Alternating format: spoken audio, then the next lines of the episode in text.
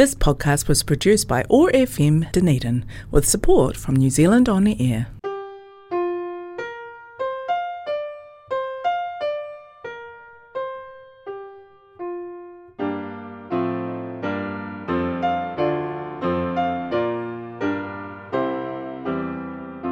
Kia ora and welcome to Sightlines, your guide to the visual arts in and around Dunedin. I'm Sally McMillan and this show is brought to you on behalf of the Dunedin Public Art Gallery Society. A happy new year to all our art lover listeners. We've got a great lineup of shows planned for twenty twenty-three. This month we're looking at nudes, in particular the male nudes which have been such a focus for Dunedin artist John Z. Robinson. But first, here's D PAG Society President Ross Curry with the latest on the Dunedin arts scene. In February, we're looking ahead and talking about the treats in store for twenty twenty-three. This is Snapshot. Ross, let's start with the Dunedin Public Art Gallery. What's coming up? Well, I'm particularly excited to hear that Dame Robin White's recent acclaimed retrospective at Te Papa is coming to the Dunedin Public Art Gallery in March. Te Whanake Tanga, Something is Happening Here, is an intimate journey across place and time.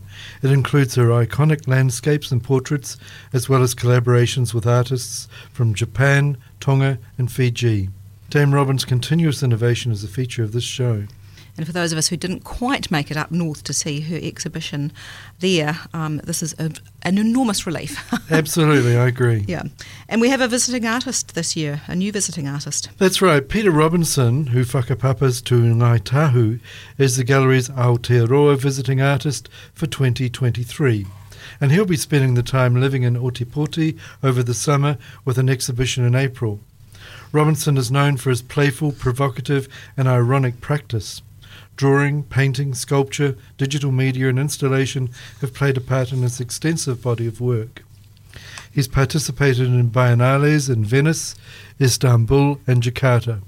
He's always changing tack, and the work Robinson produces during his residency will be eagerly anticipated. Indeed. And what about exhibitions by Dunedin artists at D PAG, Ross? Well, as part of the Public Art Gallery's biennial Contemporary Dunedin programme, there will be an exhibition in July and a group of Dunedin-based artists. This will include work by Madison Kelly, Motoko Kikawa, Hannah Joint, Jane Venice and Kate Fitzharris. Another retrospective opens in December, uh, focusing on the career of the late Marilyn Webb, curated by Lauren Gutzel, Lucy Hammonds, curators at the Public Gallery, and Bridget Rewiti. It will be accompanied by a substantial publication um, authored by those three. Fantastic. And I think there's also some stuff coming up for kids at the gallery. Yeah, in February. yeah. The, the gallery hasn't forgotten about kids. Babies, toddlers and under fives are not forgotten, with a free guided tour on February the eighth at ten fifteen. This tour is in Te Reo Māori and English. That's what we like to see, get those art lovers happening young. So what's coming up in the dealer galleries, Ross? Well, from February the tenth, the Milford Gallery will have a major sculpture invitational. This will include a significant number of well-known New Zealand sculptors. Included is work by Anton Ford, Martin Selman, Lonnie Hutchinson, Robert Yankee, Neil Dawson, Chris Booth, Terry Stringer, Paul Dibble, Graham Bennett, who showed recently, Ben Pearce, Chris Charteris and Chris Bailey. Wow, that's quite a collection. It's a fantastic lineup. So Brett McDowell has a couple of regulars to start the year. The late Martin Thompson has his sixteenth exhibition at Brett McDowell, opening February the seventeenth. And on the tenth of March, Dunedin local Jonathan Cumming will have his second show with Brett. Jonathan's work has been described as intriguing, edgy and mysterious. His previous shows have included drawings and mixed media work. A lot for art lovers to look forward to. Thanks, Ross. And now it's time for our feature item.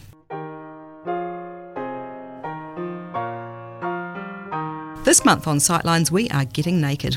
We're talking to Dunedin jeweller and painter John Z. Robinson about his work, and in particular his professional lifetime's work in perfecting the nude as an art form. John, welcome to Sightlines. And I'm glad to be able to tell listeners that we are in fact both fully clothed in the studio. Now, you are an artist with an extraordinary following, not the least demonstration of which is that, as a long-time follower, I think I can say hand on heart that it would not be possible to walk down the main street of Dunedin uh, without seeing someone proudly wearing a piece of your jewellery. And likewise, your art has been popular for decades and you've also been known to publish a few books. So how did you get started in your art career? When I was at high school, I decided that I wanted to be a jeweller. Now, I don't know where this came from because I don't have jewellery makers in my background at all. And I came from a small town where there wasn't a, um, a jeweller. Anyway, I jumped on a bus when I was in the sixth form and went to Palmerston North and went to a shop and said, are you looking for an apprentice? And they said, yes. That's how easy it was in the yes, seventies. Yes, halcyon days of yeah, employment. Yeah. Yeah. And so I started out as a jeweller, and while I was doing my apprenticeship, four and a half years, I became more and more interested in painting. We had a customer, we had lots of interesting customers, but we had a, a lady called Marion Tiley who seemed to be incredibly ancient to me, but I looked a date up just this morning. She was born in nineteen hundred, so she would have been in her early seventies when I approached her, when she came in to get her watch cleaned. And asked her if she'd give me painting lessons. And she said, oh, no, young man, I'm much too old. You want to go somewhere modern. So she wasn't um, going to help me at all. So in the end, I sort of did a number of things. I kept painting, and then I came to art school in Dunedin. So I think one of the things that people really notice about your work is that a lot of it is beautifully colourful. It's vibrant. And I think you've said that there were some seminal influences quite early on in your life that you think perhaps influenced your love of colour. Yes, um, my mother um, had to do a lot of washing for my father. He trained racehorses, and so every Sunday and Monday the washing line would be full of jockey silks and caps. Sometimes the caps got washed as well. And um, they were the most colourful thing, I think, um, in my growing up. In Foxton? In Foxton, yes, yeah. yes. Not a lot of colour happening in Foxton in the seventies. sixties. sixties. fifties. Look, but who's counting? And then I think you've also said that there was a ch- particular church where you yes, were well, drawn. Yes, we, we, we were sent to Sunday school weekly, and um, they were in the, the little Anglican church there, All Saints. Um, they have some really nice Victorian stained glass. And um, that I always thought was um, really wonderful. Yeah, very beautiful. So you've been doing your jewellery apprenticeship in Palmerston North. You're getting a bit bored. You're still doing your painting. And then you headed to art school, and I think you met somebody in Dunedin. Yes, well, well, actually, I, before I came to Dunedin, I was in Timaru. And um, while I was there, because I belonged to, at that stage, I was an adherent of the Baha'i faith. And um, I met Robin White, who was based in Dunedin at the time, but she'd come up to Timaru for something. And I talked to her about painting, and she said um, very pragmatically, if you want to be a doctor, they send you to, art, to med school, and if you want to be an artist, you've got to go to art school. So I applied for the Dunedin Art School at the Polytech and um, was accepted. So I've really been in Otago ever since. And lucky old us. Was there anybody at art school that was a particularly profound influence on you, John? Yes, I well, we had two two tutors. In our first year we had uh, Waldron Tucker, who is one of those people that people who went to art school either speak of with terror or with admiration. He did turn re- uh, art into a religion, I think, which mm. is not a good thing. But anyway, but, and, but he had spent a lot of time in Britain, so he was really only interested in French and British artists, which is, I think is a good, not a bad thing.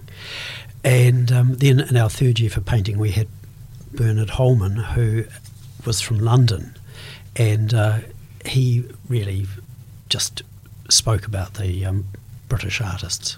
So um, we were quite aware of, you know, the Bacons and the uh, Hockneys and the Auerbachs and mm, mm. Um, Keith Vaughan's.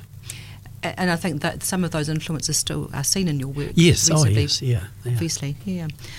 So you did art school. Yep. Um, so you followed Robin's advice, you got your formal training, tick that box. And then I think you took, which by some people's standards might be quite a surprising move, you, you left Dunedin. Yes, I, um, I went down to Kaitangata and I was here for three or four years. And um, I had had this sort of notion that every community needed an artist, but of course they don't. But anyway, I had four years there and I did meet some lovely people and I did a lot of produced a lot of work while I was there. Yes. And I think you bought Robin White's house while yes, you were there. Yes, yes, yes. Yeah, that's yeah. right, her little cottage.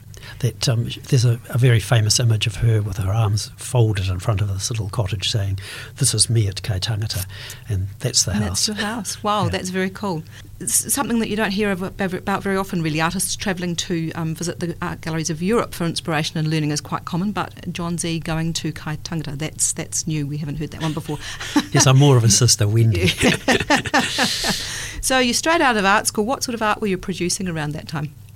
It was figurative, and it, it often had words in it. And yeah, and you know, I was I painted the things around me. I painted views from the house. I went up into the hills in Kaitangata and looked down on the river, um, the Clutha River, because it, it makes these most wonderful crescents mm. as it disappears towards the hills. So I, I yeah, I painted all that sort of thing, and I painted friends and yeah. friends' dogs. So you're starting to develop at this stage the sort of interest in the human form, yes, if you like. Yeah, yeah. yeah. And I think you were doing. You started doing your lino cuts. Your very famous yes, lino I, cuts. Yes, I, start, I started lino cuts at that time. Yeah. yeah. So, w- materials-wise, how were you faring in Kaitangata? I can't imagine well, there was an art store supply supply no, store there. No, certainly not. um, there was when I bought my press, it came with this huge roll of old-fashioned brown lino, and that kept me going for years. But I've run out of that well and yeah. truly now. I think most of us can probably remember that from secondary school. Yeah, I think it might have been standard issue for a while. Correct. I think your lino cuts with their, I think, pithy, almost smart-ass statements are probably some of your most recognisable and indeed accessible work. And I'm, I've got... It's a stadium on both your houses hanging on one of my walls at home, which I brought for my husband as a gift because he was the lawyer who wrote the contract for the construction of Forsyth Barr Stadium.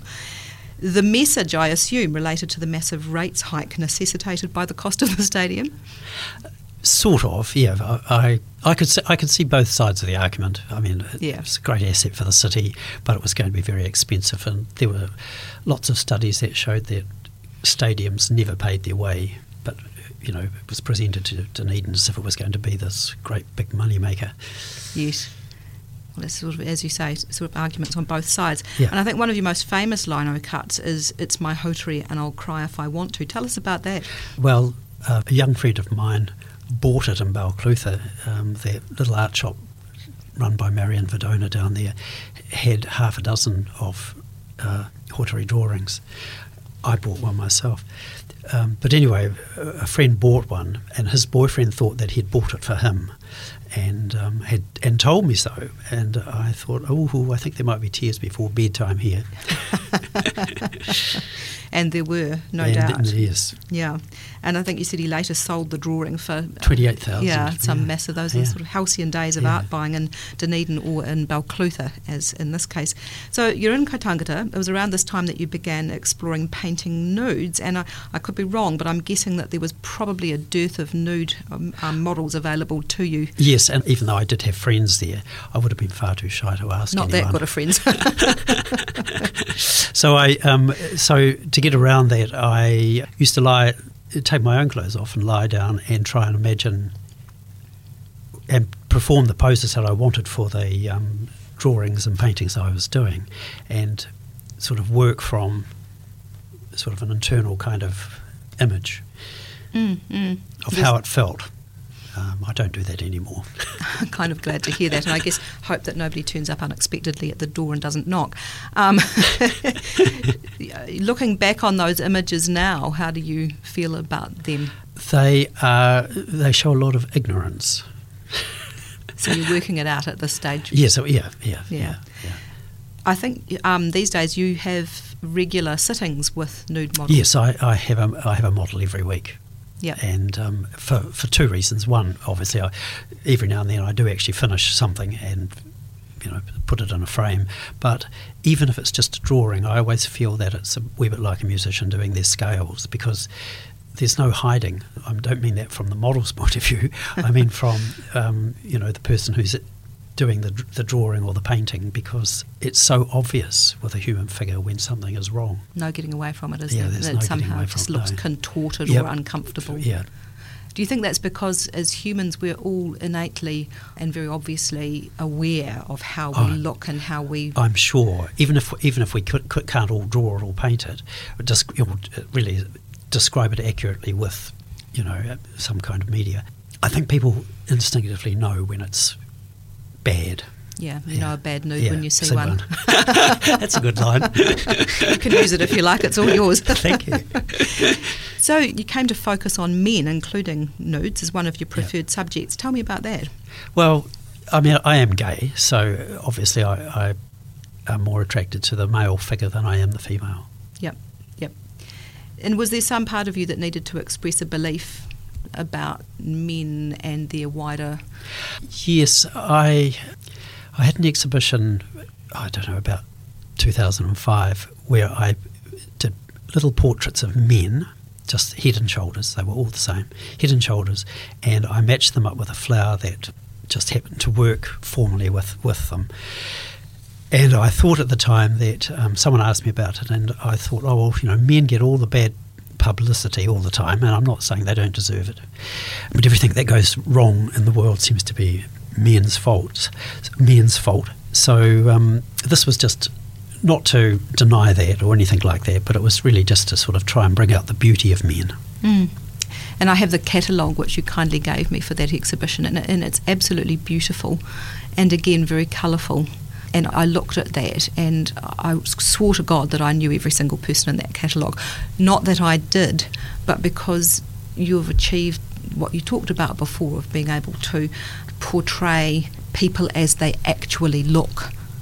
There's nothing fake or, or weird, if you like, about the way that they look in those pictures. You think, I guess, that there's been, well, we all know that there's been a sort of fascination since time immemorial of, of men and the male form, and we've got, you know, examples, the most outstanding examples of Michelangelo's Statue of David, Raphael's Crucifixion. There's a long history of the exploration of perfection and heroism of men uh, in art. You're trying to convey something simpler and more... Pure. Yes, I, yeah. I mean, this, this is probably not a, an heroic age. Um, well, maybe it is. I mean, we do. Heroism uh, comes in different forms. Forms, I guess. Yeah. different forms. Yeah, but but I yes, I, I want something a wee bit sort of a little bit more gentle and hopeful. Uh, is that the right word? You know, I mean, hope can be a funny kind of emotion. The other day, I read where Obama had given a speech, and he ended it by saying, "Despair is not an option," and um, of course, despair is an option, but I can see what he, I think I know what he means, that we've got to sort of, um, you know, without sounding like Pollyanna, we've, we've got to be positive. Box on. Box on, that's yeah. right. Yes. It's probably all very well if you're um, Obama, I suspect, but try telling that to thousands of New Zealanders in yeah. the face of a cost of living crisis in New Zealand. I think in the essay that went with that exhibition, um, which was Other Men's Flowers, um, it says... You are interested in pleasure rather than pain, and that your portraits are works of redemption, conveying something of the vitality of the human spirit, a message often lost on a diet of more stoic, sombre renderings. Does that sum it up for you? I think it does. I'd forgotten that, but it yeah. sounds good to me. Yeah, yeah, it's beautiful. Yeah. So twenty years on, how has your work with nudes evolved, John? I'm trying to get to, to you know, I think that's what normally happens with any kind of practice. You try to m- be able to convey it more simply, um, a little bit more economically, but achieve the same sort of result. Mm. Is it easier to get models these days? Yes, it is. Oh, yes, I don't have any problem. Yeah, yeah. yeah. But I, I think people might be interested to know. I mean, you know, nude modelling is something that the vast majority of the population would run a mile to avoid. Yes, but yes, yes. Is it a niche skill? What do you need in a nude model? Well, I do like them to, to remain still, um, but then again, some people can't, so you have to work really quickly. I mean, some people are naturally more fidgety than others. Yes, I can imagine. I, I, but I, I'm I'm never worried about, you know, whether they have, you know, the best set of legs in the world or the best pecs or anything like that. That doesn't interest me as such, um, because when I always find, I often find that I end up having a very good relationship.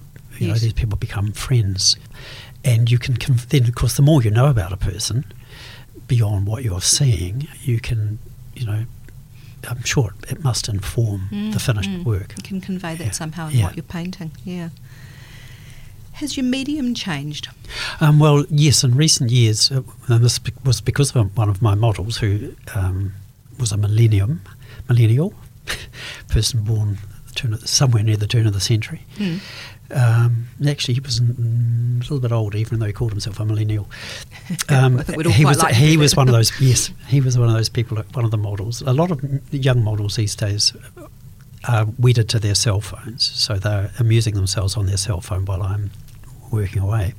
But anyway, he came in with a, a Samsung tablet which he could draw on, and um, I immediately fell in love with it because I had a wee play. So I've I've been doing um, I haven't done a lino cut for a few years, and I've been doing so I've been doing my prints now on the Samsung tablet, and I email them to a printer here in town, and they get um, produced on beautiful conservation paper and with these German inks, which are guaranteed to last for a hundred plus years. Wow! Yeah, and uh, the range of colours is stunning. I have seen uh, some of your, of your recent work, which you've kindly shown to me, and if I hadn't seen it, I think I would have been sitting here going, oh, it sounds like cheating to me.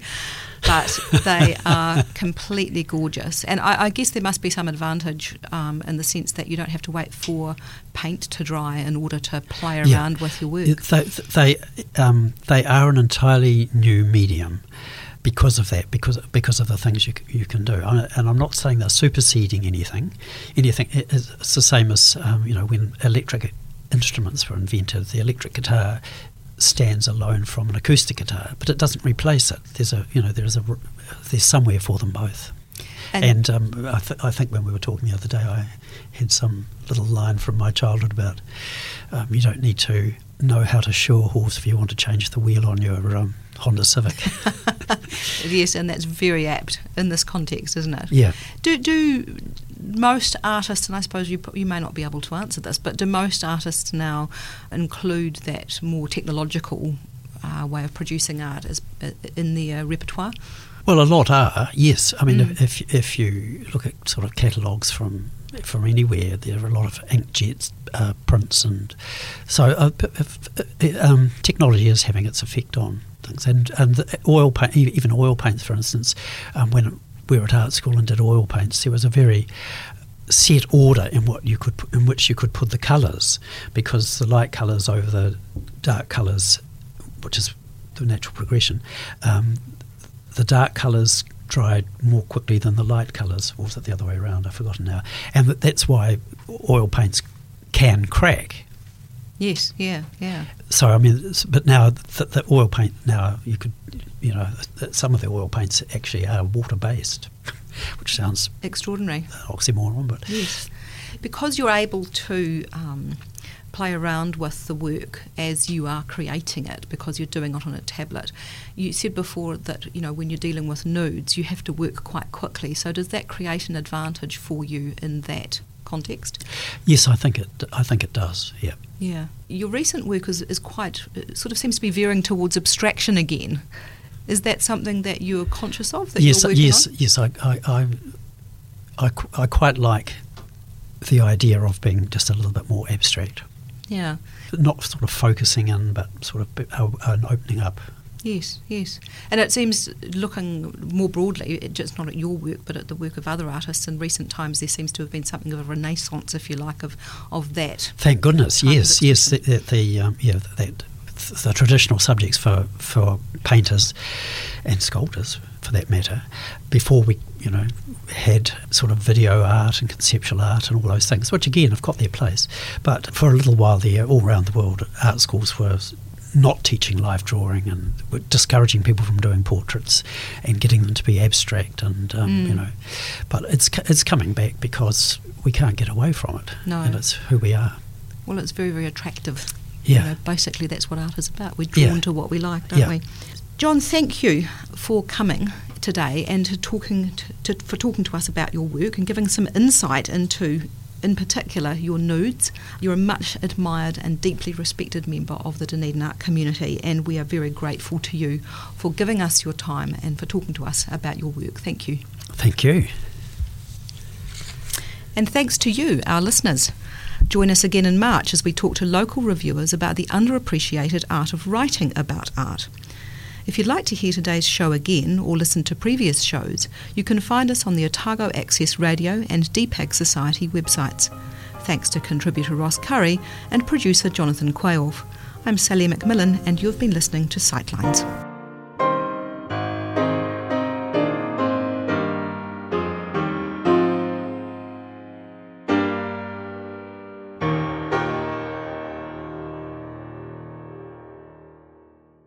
This podcast was produced by O A R F M Dunedin with support from New Zealand On Air.